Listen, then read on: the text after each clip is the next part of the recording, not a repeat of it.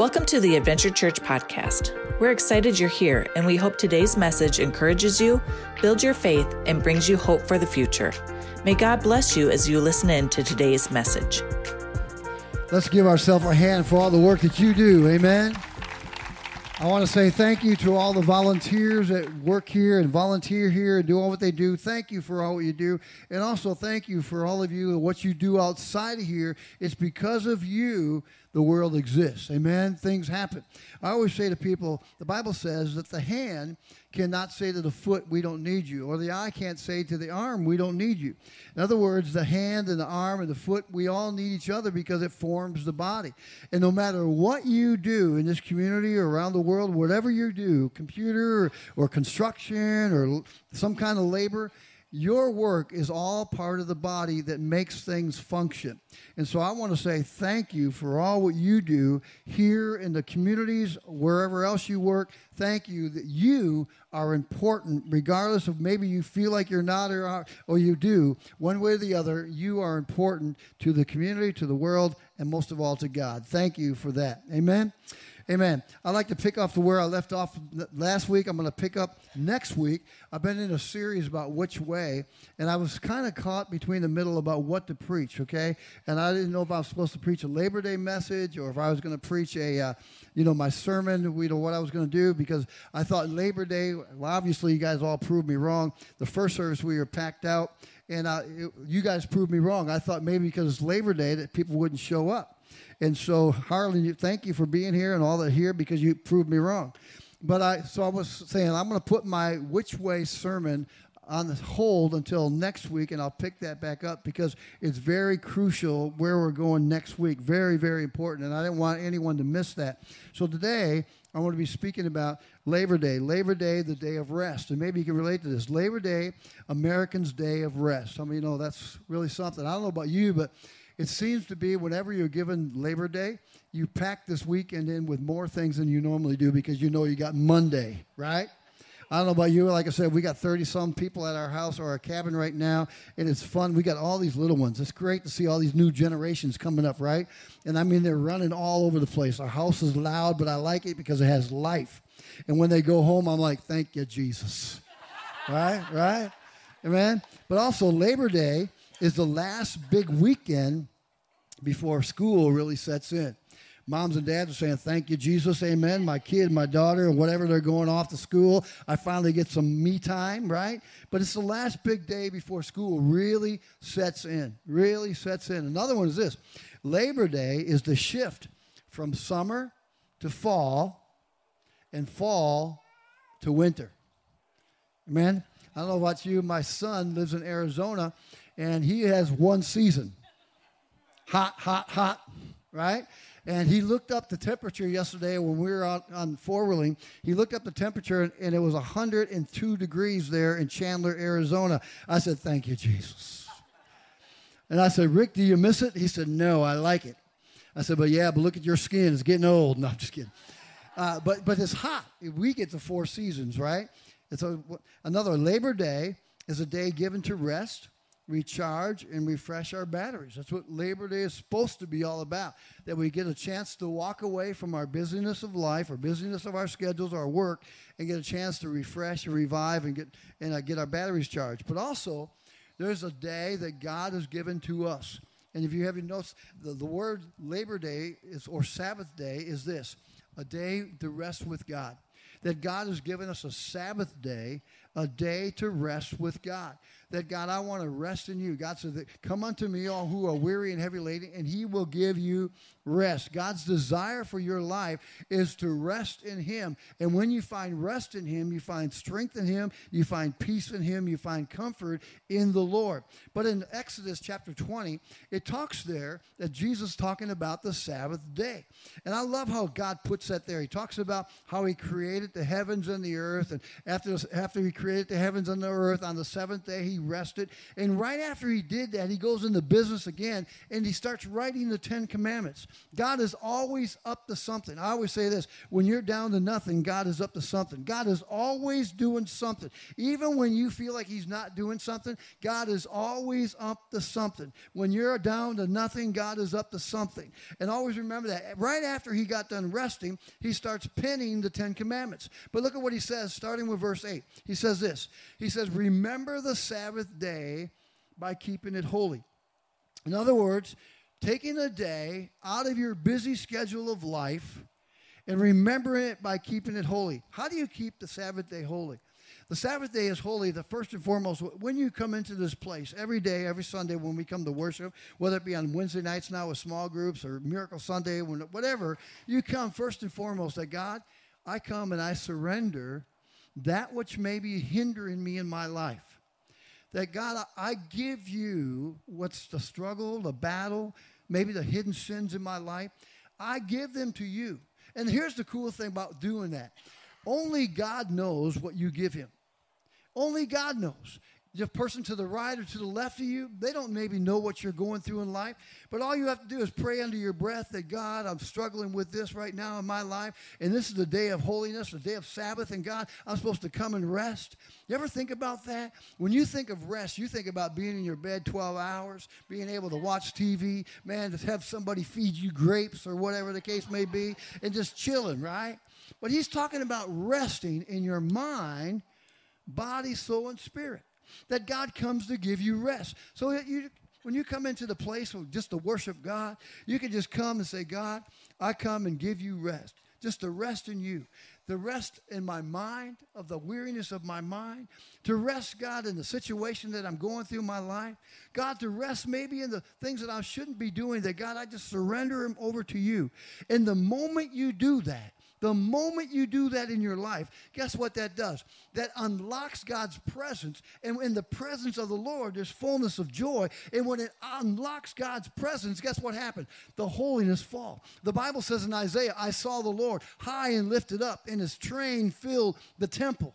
The reason why that happened because they set an atmosphere, they set a precedence for God to come. And when you come on a Sabbath day every Sunday, you can come and make this place holy by surrendering the confusion, the worry, the fear, the doubt in your life, and casting it upon God's feet. And then when you do that, what you hold on to is all you're going to have. But what you let go of, God can take and use and fill and refresh you. And so what happens is when you do that, God takes your scars and turns them into stars. God, I come, and you're going to make this place holy. That's about. That's what I love about it. I can come. And then he goes on to verse eight. He says, six days you shall labor and do all your work. In other words, Monday through Saturday, I'm going to labor. I'm going to do all what is required of me. And don't do it just halfway. I'm going to tell you, whatever you're committed to doing something, go the extra mile. Because Deborah was blessed when she went the extra mile.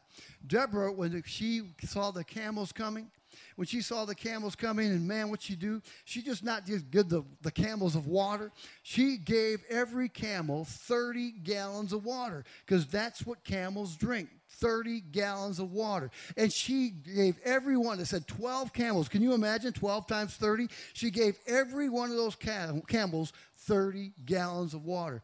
She could have just gave them enough till they were satisfied, but she went the extra mile. And because she went the extra mile, guess what happened to her? She was blessed in her life. Blessings come when you go the extra mile. When you go the extra mile Monday through Saturday, maybe on your job, when you go going the extra mile, guess what that does? It sets you up for promotion. It sets you up for blessings. Going the extra mile, not just doing enough to say I'm going to the by and by, I'm just going to get do enough to get by, but you get promoted by going the extra mile. That man, Monday through Saturday, I'm going to do the best that I can. I'm going to get my wages because what I'm working for, I deserve it. And not only do I deserve it, but I'm going to show them that I'm going to work hard for my labor. I'm going to work hard because I'm going to recognize that I'm going to be a servant of God and I'm going to honor God by showing my employer that I'm going to work hard. You know, I read a statistic, true statistic, read a statistic that the average American, even though we work 40 hours a week, They say that the really the average American works only 28 hours a week. You know what they're doing? The rest of the 12 hours they're playing at work. Could you imagine if we were more productive in our hours? And so, what he's saying is when you work those six days, do the best of you can. Make your employers proud of you. Make them proud of you because that's when you set yourself up for promotion. Right? If you want to be mediocre, then you do things mediocre. If you want to be average, then you do things average. But if you want to excel, you do it the best you can. But then he goes on to say, watch this, verse 10. But the seventh, the seventh day is the Sabbath to the Lord your God. On it you shall not do any work. Neither you, nor your son, nor your daughter, nor your male, nor female servants, nor your, even your animals, nor foreigners residing in your towns. In other words, make it a priority. What you feed is what's going to grow. And what you prioritize is what's going to always be on the forefront. And what happens with church is that we take sometimes church or the gathering of the saints, we sometimes take that in a mediocre way. Well, I feel like going to church today. Well, I don't feel like going to church today. And we take church or Christ out of the equation the day of Sabbath where God wants to refresh you, bless you, and meet you right where you're at. And what happens, we, we take that and we make it a least priority.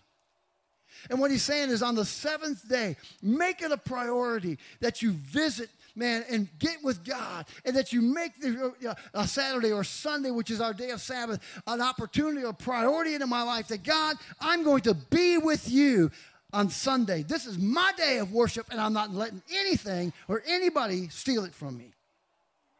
Right? You have to make it a priority. You know, uh, right now we have, like I said, 30 some people at our house. But I have six sisters and a brother. My little sister went on to be with the Lord. So now I have five actual living sisters and my brother. And you know what? Out of my six sisters and five sisters and my brother that I left, it's only my brother that is there. All my other five sisters aren't there, but only my brother, my natural sibling, is there. And yet I got my nieces, my nephews, and their kids, and so on and so forth. But my family, my other five sisters, Rhonda, Gail, Lana, Marlis, and Janie, are not there. And because they're not there, guess what happens? That's not complete. And the family reunion is not a full family reunion because all my sisters are not there. My mom and dad are already in heaven, and I'm going to be there with them someday. But here, physically on earth, it's not the same because all the others are not there. And what happens with you, even though you may at times feel like you're a number, maybe you feel like you're just a seat warmer, you are important to Adventure Church. That when you are gone, the family is not complete. But here's what happens when you're gone, God feels absence because, listen, He doesn't see Stephanie, He doesn't see Jamie, He doesn't see you because you are not here worshiping Him. And he's a jealous God and he wants any none of us to perish. He wants us all to be in fellowship with him so that he can meet you right where you're at and refresh you and strengthen you throughout the day. So my point to you is make the day of Sabbath or Sunday a priority. In verse 11 he goes on to say, "For the sixth day the Lord made the heavens and the earth, the sea and all that is in them, but he rested on the seventh day."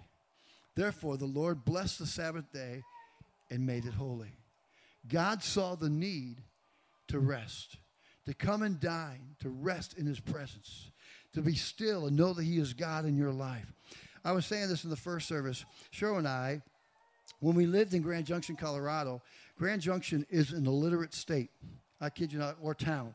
They don't have street names, they have street alphabets.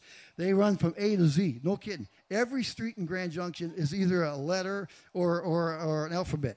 So our street was F and a half road. So if you lived in Grand Junction, that's no kidding. And then it went from F and a half road to F and three quarters or F and one third. That's no kidding. That's how you find Grand Junction. I don't think people know how to read there. There's no kidding. It's crazy. So we lived on F and a half road. And we, uh, can you imagine that? We flunked the test, F road, amen. And then so, but you lived on, uh, Michael, you lived on D Road, and Andy lived on A Road, and Quinn lived on B, and that's how it was, no kidding.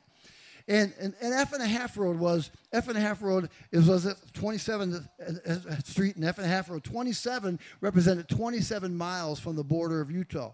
So everything bordered on F and a half or 27. Uh, it was all from borders. It was crazy. But anyways, where we lived at, it was kind of out in the country.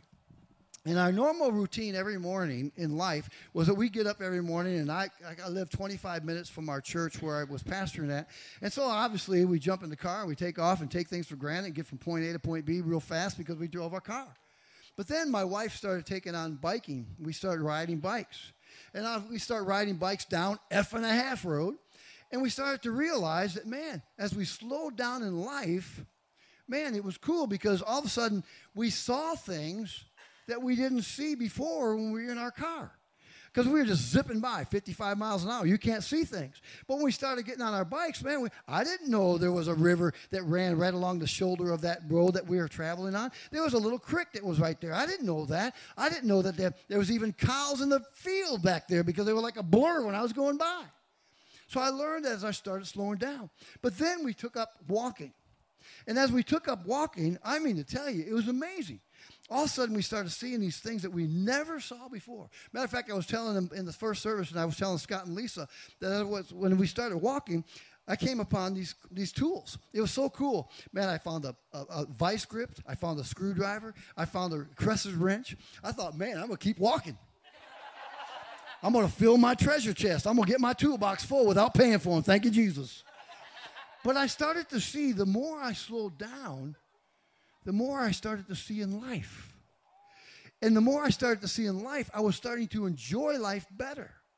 And what God is saying that you need to take a Sabbath day and slow life down and enjoy the moment. Enjoy the season that you are in.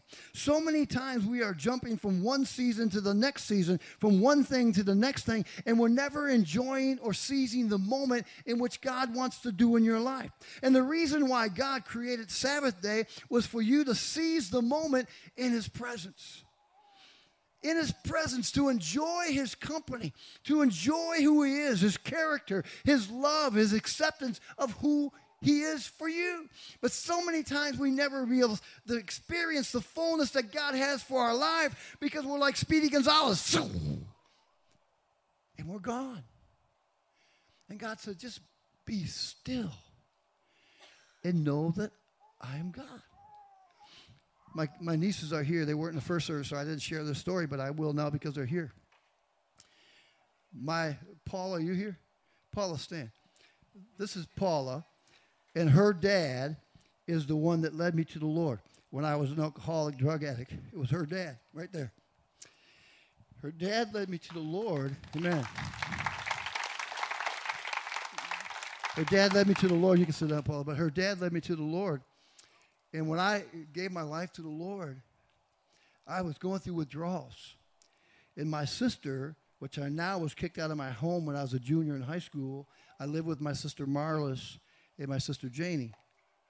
Now check this out. I was going through, Pat, these situations in my life, through the withdrawals and everything. And this is what God is talking about slowing down. I was laying there in my water bed. At the time, water beds were popular. How many of you know, right? You got messed up back like me, right? Right? You thought they were cool, right? But now my back's all messed up. And I'll never forget in my withdrawals, God had me in a place of being still. And I'll never forget. I'll never forget when I was laying there in that bed and my sister Marlis at the feet of my bed praying for me 24 7, basically. And I would go this Surely the presence of the Lord is in this place.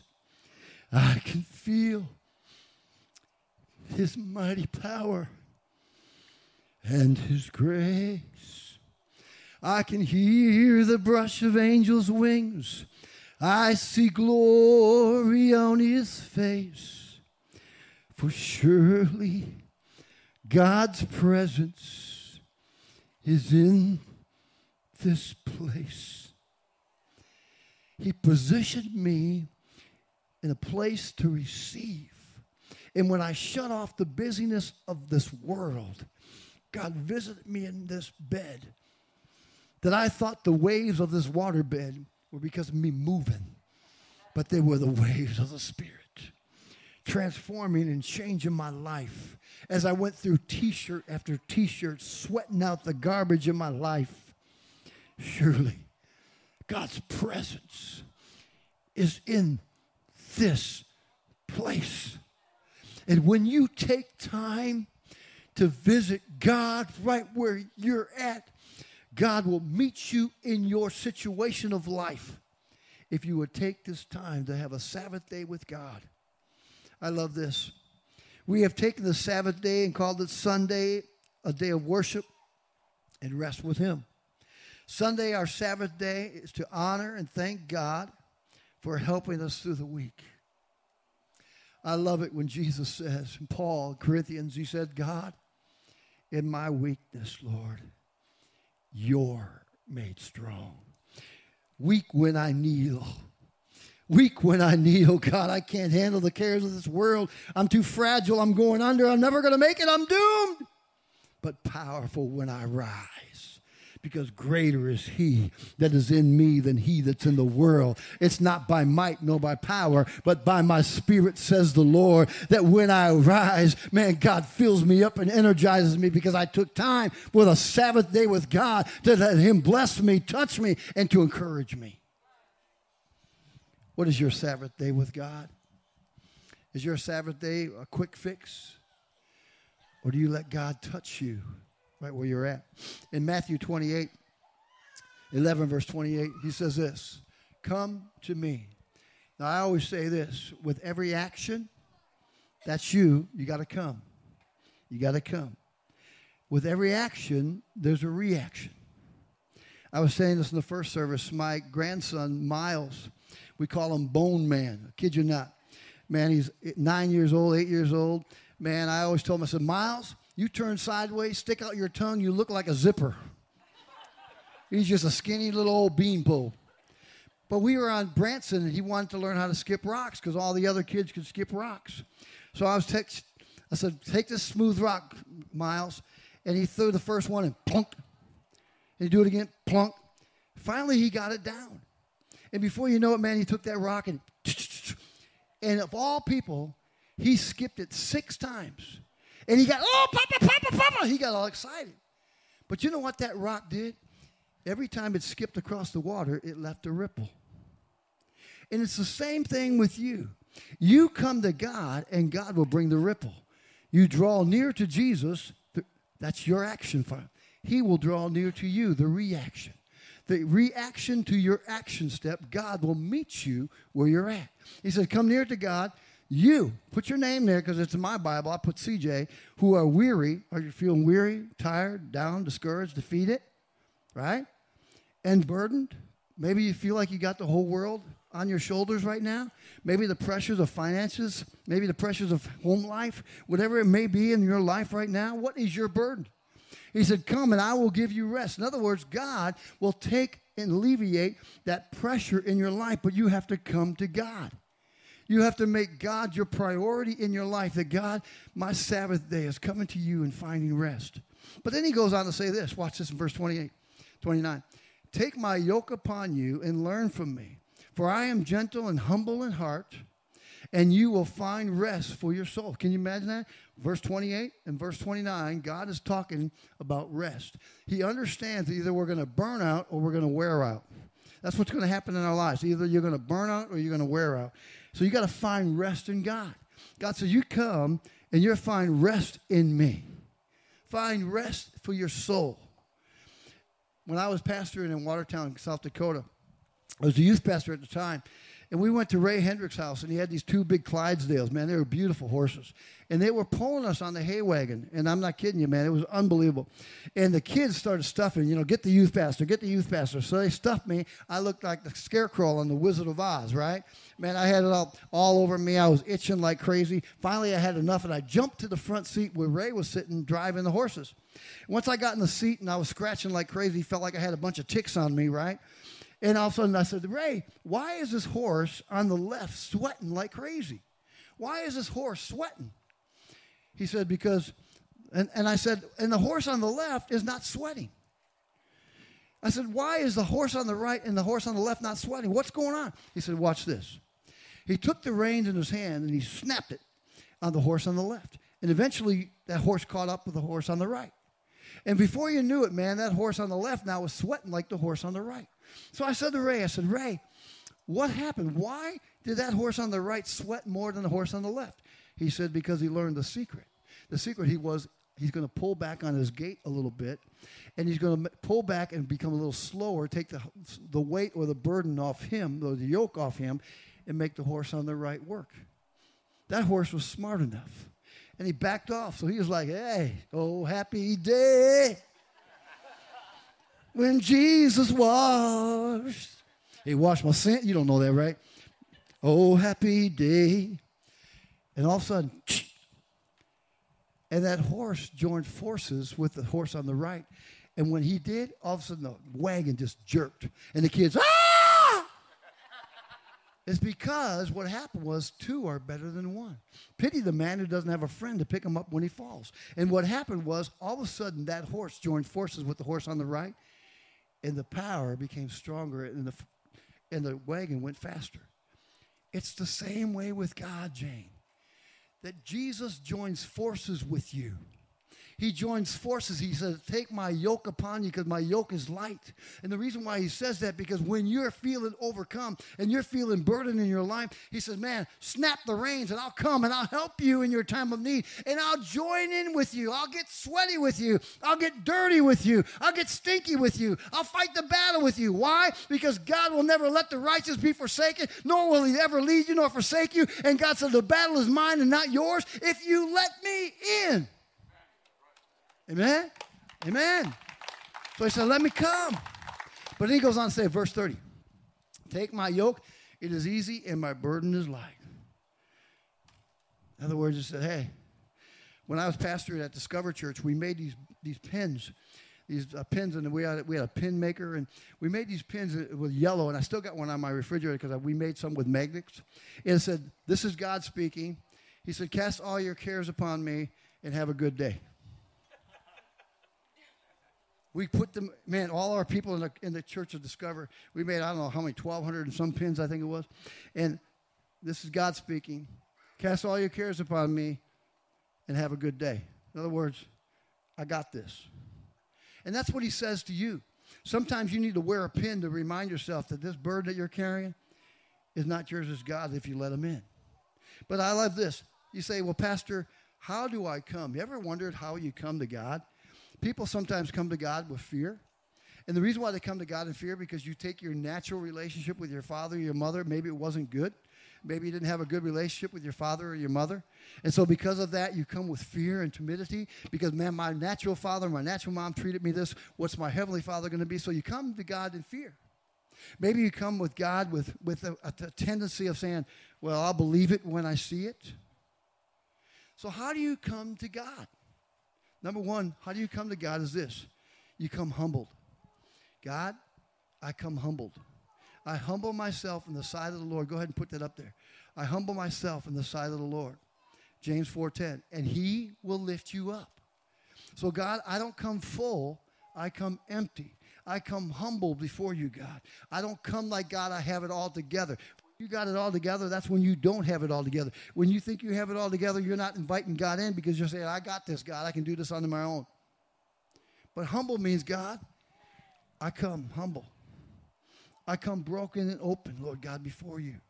I humble myself before you. And then James 4:10, he will lift you up. Then the second way you come to God, you come open. God, I'm coming open, and listen to what I hear when I say this. I come open for correction rebuke, direction, protection in my life. Sometimes we're afraid to become open because we don't maybe like what we're going to hear.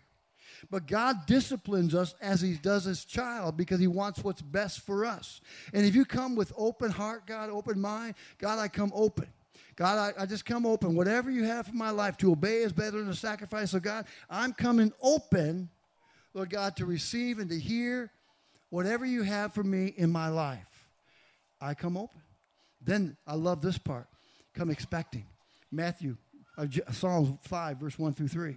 Early in the morning, I lay my request before the Lord and I wait in expectation. Can I ask you this? Why do you go to God if you don't believe for miracles to happen in your life? We serve a miracle working God. And therefore, because I serve a miracle working God, I can expect miracles in my life. But some of you are not expecting anymore because maybe you've been let down. Maybe your expectations were let down. Maybe your things, the way you thought it was going to happen, didn't happen the way they happened.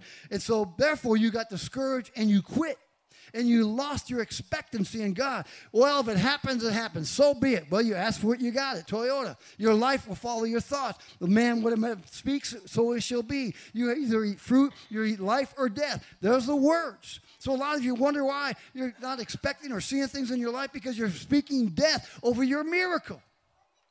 God, I come expecting because God, I serve a God who is able to do all things. Man, I get excited. How many get excited for Christmas? Man, you told your husband what to get you. And so you, he better have got you that. And so when it's under the tree, man, you expect it because my man loves me. Come on, you know what I'm talking about, right? You come expecting. That's mine right there. I mean, when you were little kids, you'd always look at the biggest box and you see if your name was on there, right? You know what my, my wife does? Because my kids used to do that all the time. My grandkids do that. So she always does the seven dwarfs and the, and, and the reindeers of uh, Rudolph. And so what she does is that maybe uh, my son Rick's here. My son Rick, maybe he's, he's, he's grumpy. So he'll put grumpy on it, but he won't know it's grumpy. So they'll never know what gifts is theirs until they start passing them out. Oh, that's grumpy. That's, that's uh, Rudolph, whatever. That's Prancer. That's Dancer. Man, why am I Prancer? But when you go to God, you come expecting. But here's what happens when you come humbled, open, expecting. Now look at this. God meets you where you're at. Now get this. Now you got to get this. I know you don't have your notes, so maybe you can take a picture of it. Watch this. You come to God needy. Needy. Come ask. Come and ask. You have not because you ask not. So, God, I'm, I'm coming to you needy. I have a situation in my life, God. I'm needy. Another one, you, Come to God seeking. God, I come seeking, seeking while you may be found, calling on your name while you're, na- while you're here. God, I'm seeking you out. I'm going to seek you out, God. Where you lead me, I will follow. I'm going to seek you out in my life, God. Have you ever played the game hide and go seek? Sometimes it's not easy finding the one you're seeking for, right? It's the same way with God. You got to be determined, God, I'm going to seek you. And when I seek you, I'm going to find you. I'm not going to quit in the middle of the stream. I'm going to seek you out, God. I'm going to come after you with all my heart, mind, body, soul, and spirit, regardless of how long it's going to take, God. I'm going to seek you out. Stop playing Ellie, Ellie up, come free. That's the easy way out. You're going to seek them till you find them. You don't have to yell, Ollie, Ollie up, come free. You seek them out. Another one is this come thirsty. Come thirsty and drink. Ever think about that? Come thirsty and drink. A lot of times we as Christians think of the natural water, right? But God's not saying that. He's talking about maybe your spirit man. You see, you have the natural physical man. That's the outer shell that you see right now, this tent that the spirit man lives in. And what happens, you take care of your physical man, Man, I'll tell you one thing, man. I've been eating so many things. My, my niece, man, she brought me these old Henry bars. I'm telling you, man, two pans of those bad boys. Aaron, his mom, that's a tradition. She makes those peanut butter bars with the chocolate on top. Those bad boys call my name every time. And every time I have calories, calories, sin, sin. But I love it, love it, love it, love it. Can I ask you something? Why is it all the good stuff is the bad stuff? You know, what's up with that, right? And I mean to tell you, I, hey, but we think about the natural man of taking care of this temple. But a lot of times, what God is saying here, if you're thirsty, He's talking about your spirit man. He's talking about your spirit man. Some of you are disconnected with God. And you're dry and you're empty and you're feeling discouraged and your relationship is dry and dead and your relationship is just going mundane and routine of life, and you're not sensing His presence, His love, His acceptance, His forgiveness, and most of all, His strength and His intimacy in your life, that's what He's referring to. When you are thirsty in your spirit, man, the connection with God. Come and drink. Jesus, under the representation of the Holy Spirit, is water, wine, dove, fire. He said, Come thirsty, and I'll fill you up. Jesus wants your relationship with Him to be on fire. So he said, Come thirsty. You know, I like this one. Hurt, come and heal. Maybe you hurt. You need to come and heal. But you ever think about that? When you think about hurt, once again, you think about maybe a broken arm, maybe cancer, this, that, and the other thing. But God's not talking about that. God is talking about you as emotional. Do you know that God deals with your emotions? You know that God deals with your soul. He deals with your feelings. He deals with that. So maybe some of you are hurting emotionally.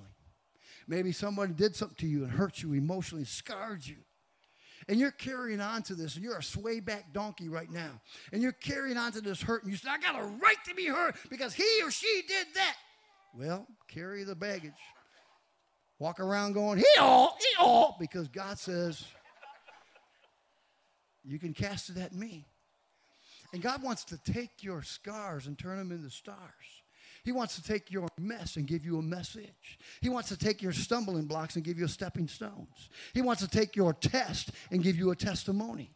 And in your life, what happens is listen, God says, listen, come who are hurting emotionally, spiritually, mentally, physically. Come and I will heal you. You see, I always say this God is an inside job, God does an inside job. He heals the inside before he heals the outside. He heals your heart and your relationship with him. He heals your spiritual walk with him. That's why I always say, man, when God says we take communion, we're going to do that next week. For some of you that came and thought we were going to do communion, I apologize. We always do communion on Miracle Sunday. So we'll get back on track in October, the first week. We'll get back on track. But Miracle Sunday is just coming next Sunday, and that's why we do uh, communion because it sets us up for the miracle. But then it says, listen, Come, those who are thirsty, and I will heal you. But then he says, Do this in remembrance of me. This is my body, Noah. This is my body. But you know what he says in 1 Peter 2, verse 24? His body that he bore for you says, By his stripes, you are healed. Physically, emotionally, spiritually. Another one, weary. Come who are weary, and I will give you rest. Jesus knew the pressure, struggles, and stress that we would go through, so he created a place to rest in him. We go on vacation to find rest. We go to a spa to relax. We go to the gym to get strong. We go for a walk so we can talk. Amen. Jesus is all the above.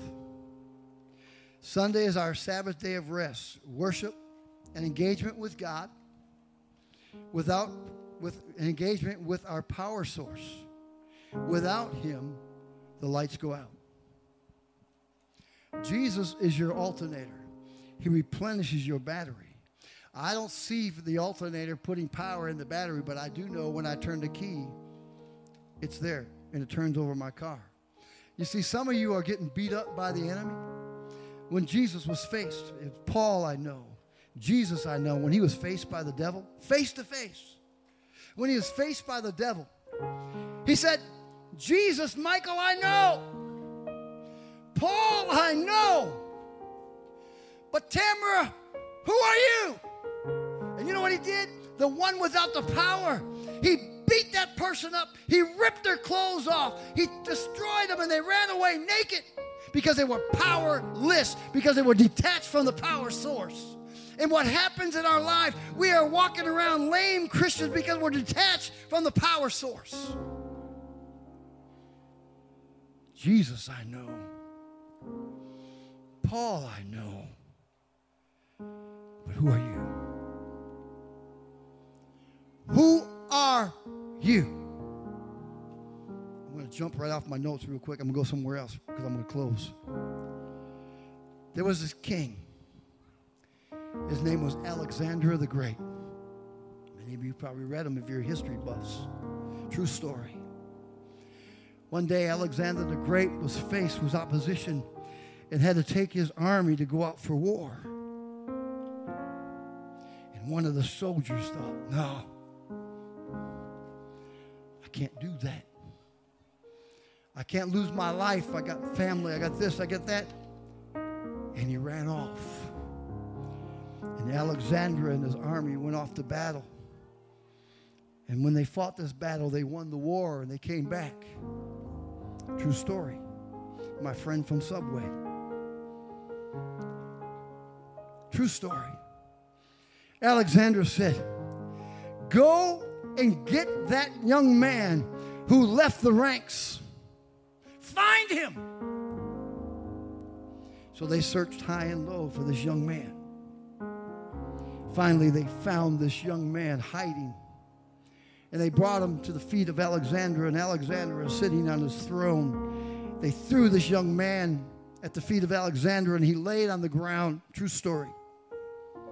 Alexander the Great said, Sir, what is your name? The young man lifted up his head and he said, My name is Alexander, sir. Alexander jumped to his feet. He said, Young man, what is your name? The young man jumped to his feet. He looked Alexander the Great in the eye and he said, My name is Alexander, sir. Alexander walked down off the steps, got face to face with a young man. He said, Young man, what is your name? Face to face. The young man said, My name is Alexander, sir. Alexander the Great looked at this young man and said, Young man, either you change your name or you change your conduct. And if you say that you are a believer in Christ, and you say that you love God with all your heart, Either you change your name or you change your conduct. That God, you are for me, you're not against me. I'm going to seek you while I may find you. I'm going to call upon your name. I'm going to set aside a Sabbath day with you so I can rest and dine at your table and know that God, you are in control.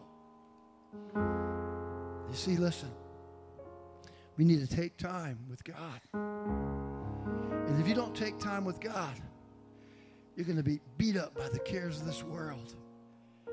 And then when you're beat up, the first thing we want to do is want to blame God when God never had any part of the equation. You never brought him in. Never brought him in. You see, many believers are spiritually bankrupt because they over withdraw from making with deposits. Deposits come when you take time, make time, and seek time to come to Him. A day of rest is positioning yourself to hear receive, and believe in His promises and His word. If you don't take time, you will miss His blessings, forfeit His guidance, and lose your way. Thy word is a lamp, God, unto my feet. You know my comings and my goings. You know my ins and my outs. Rest in God. You see this? In Matthew 6, you don't have to turn it there, but in Matthew 6, but you can see it. Go ahead, turn it there. It says, Go into your secret place. Secret place is positioning yourself. Position yourself that God can meet you right where you're at. Got to get this. Got to get this. You got to get this. This is where many Christians fall off the wagon. They got their J.C. Penney catalog or their Kohl's catalog, and they man all these wishes and they present them before God. And if God don't meet these demands, you give up and you lose your expectations of God. God doesn't give you your wishes, He gives you your desires. And here's what God does if God gave you the whole banana, you'd be a bunch of spoiled baby Christians. But God gives us what we need at that moment, at that time. So if you have, man, you're going through situations in your life and you're seeking wisdom, guess what God's going to give you? He's going to give you, Tony, wisdom. Maybe you need strength in your life. He's going to give you strength. Maybe you need, man, encouragement in your life. He's going to give you joy. He gives you what you need because God is not a wasteful God. That's why He gathered the 12 baskets and the two and the fish. He gathered all that leftovers because God doesn't waste. Only God gives you what you need at that time. So He said, Go into your secret place, Matt. Go into your secret place. And that which is done in secret God will begin to reward. God pours in, He pours in. Oh, God. More of you and less of me. I die, you live. I surrender, you pick up. That's what it's all about. Prayer allows you to pray the answers not the problems. Prayer is free with no strings attached. All you must do is show up, and He'll do the rest. Today we celebrate Labor Day as Americans, but as believers, we have Labor Day every day with Jesus. Will you stand with me this morning? I want to just take a moment this morning. Let God just touch you right where you're at. Why is it, can I ask you a question? Why is it that when things get quiet, our first reaction is we say something must be wrong? It's quiet. And because it's not a lot of commotion, a lot of noise, our kids aren't running around, they're not screaming, something must be wrong. And we do that with God. But God is the opposite. It's not in the noise where God moves. It's in the quietness, it's in the stillness of his presence. That's why he says, Be still and know that I am God. It's in the stillness where God whispers. He doesn't yell, He whispers, It's okay. It's okay. Everything's going to be all right. You're going to cross the finish line. You're going to make it. That's what God does. So here's how I want to end. I want to pray over you this morning. This is your Sabbath day to receive. If you believe, if you believe, sir, you shall, you shall, there is no ifs, ands, or buts. You shall receive whatever you ask in prayer. What are you asking for today? What are you believing for today?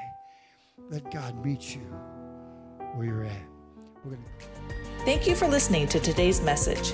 If this message has encouraged you in any way, please consider giving to Adventure Church to help continue this ministry. Giving is safe and easy through our website at www.adventurechurchsiren.com. Thank you for your generous support.